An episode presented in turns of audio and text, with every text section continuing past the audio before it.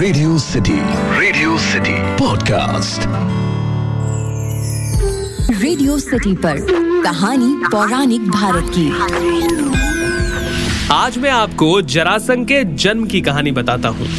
Radio city पर मेरा नाम है अखिल और आप सुन रहे हैं कहानी पौराणिक भारत की जहाँ मैं आपको अलग अलग पुराणों से लोक कथाओं से किस्सों से पौराणिक कहानियाँ लेकर आता हूँ और सुनाता हूँ।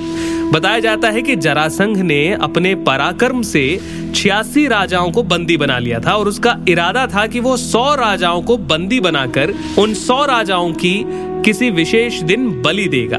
जिससे वो चक्रवर्ती सम्राट बन जाए और एक ऐसा उदाहरण पेश करे जिसके बराबर का कार्य कभी कोई ना कर पाए।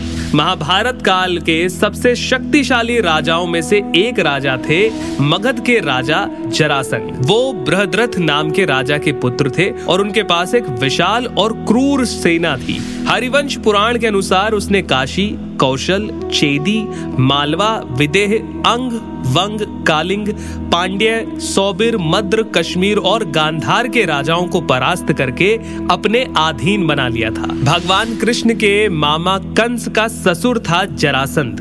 कंस के वध के बाद वो भगवान श्री कृष्ण को सबसे ज़्यादा परेशान करने की कोशिश करता था। कंस ने जरासंघ की दो पुत्रियाँ अस्ति और प्राप्ति से विवाह किया था। चलिए अब आपको मैं जरासंघ के जन्म की कहानी बताता हूँ। मगध के सम्राट भद्रथ की दो पत्नियाँ थीं और जब दोनों से ही कोई संतान नहीं हुई तो वो एक दिन महात्मा चंड कौशिक के पास पहुँचे। उनको अपनी समस्या बताई। महात्मा चंड कौशिक ने उन्हें एक फल दिया और कहा कि ये फल अपनी पत्नी को खिला देना, इससे संतान की प्राप्ति होगी। राजा ने वो फल काट कर अपनी दोनों पत्नियों को खिला दिया। फल लेते वक्त राजा ने ये नहीं पूछा कि क्या मैं इसे दोनों पत्नियों को खिला सकता हूँ। फल को खाने के बाद दोनों पत्नियाँ गर्भवती हुई, लेकिन जब गर्भ से शिशु निकला तो वो आधा आधा निकला था। आधा एक रानी के गर्भ से और आधा हिस्सा दूसरी रानी के गर्भ से। दोनों रानियों ने घबराकर उस शिशु के दोनों जीवित टुकड़ों को बाहर फेंकवा दिया। उसी दौरान वहाँ से एक राक्षसी गुजर रही थी। जब उसने जीवित शिशु के दो टुकड़े देखे तो अपनी माया से उसने उन दोनों टुकड़ों को आपस में जोड़ दिया और टुकड़े जुड़ते ही शिशु रोने लगा। रोने की आवाज़ सुनकर दोनों रानियाँ बाहर निकली और उस बालक और राक्षसी को देखकर आश्चर्य में पड़ गई। एक रानी ने उस बालक को गोद में लिया।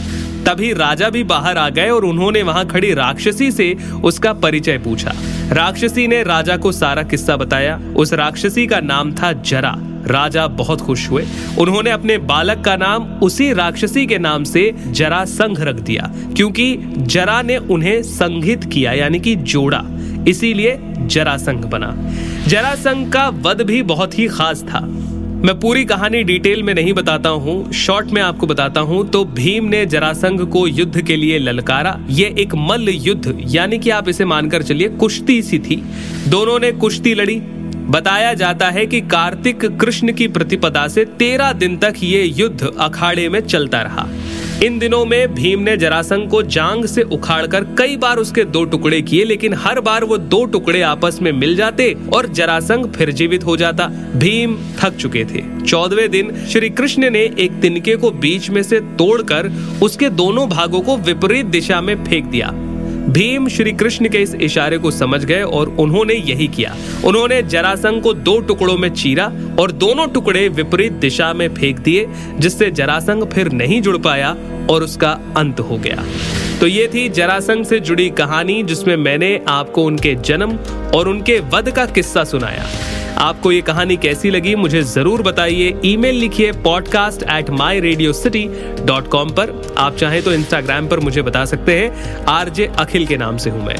फ़िलहाल के लिए इतना ही, सुनते रहिए रेडियो सिटी रेडियो सिटी पर कहानी पौराणिक भारत की।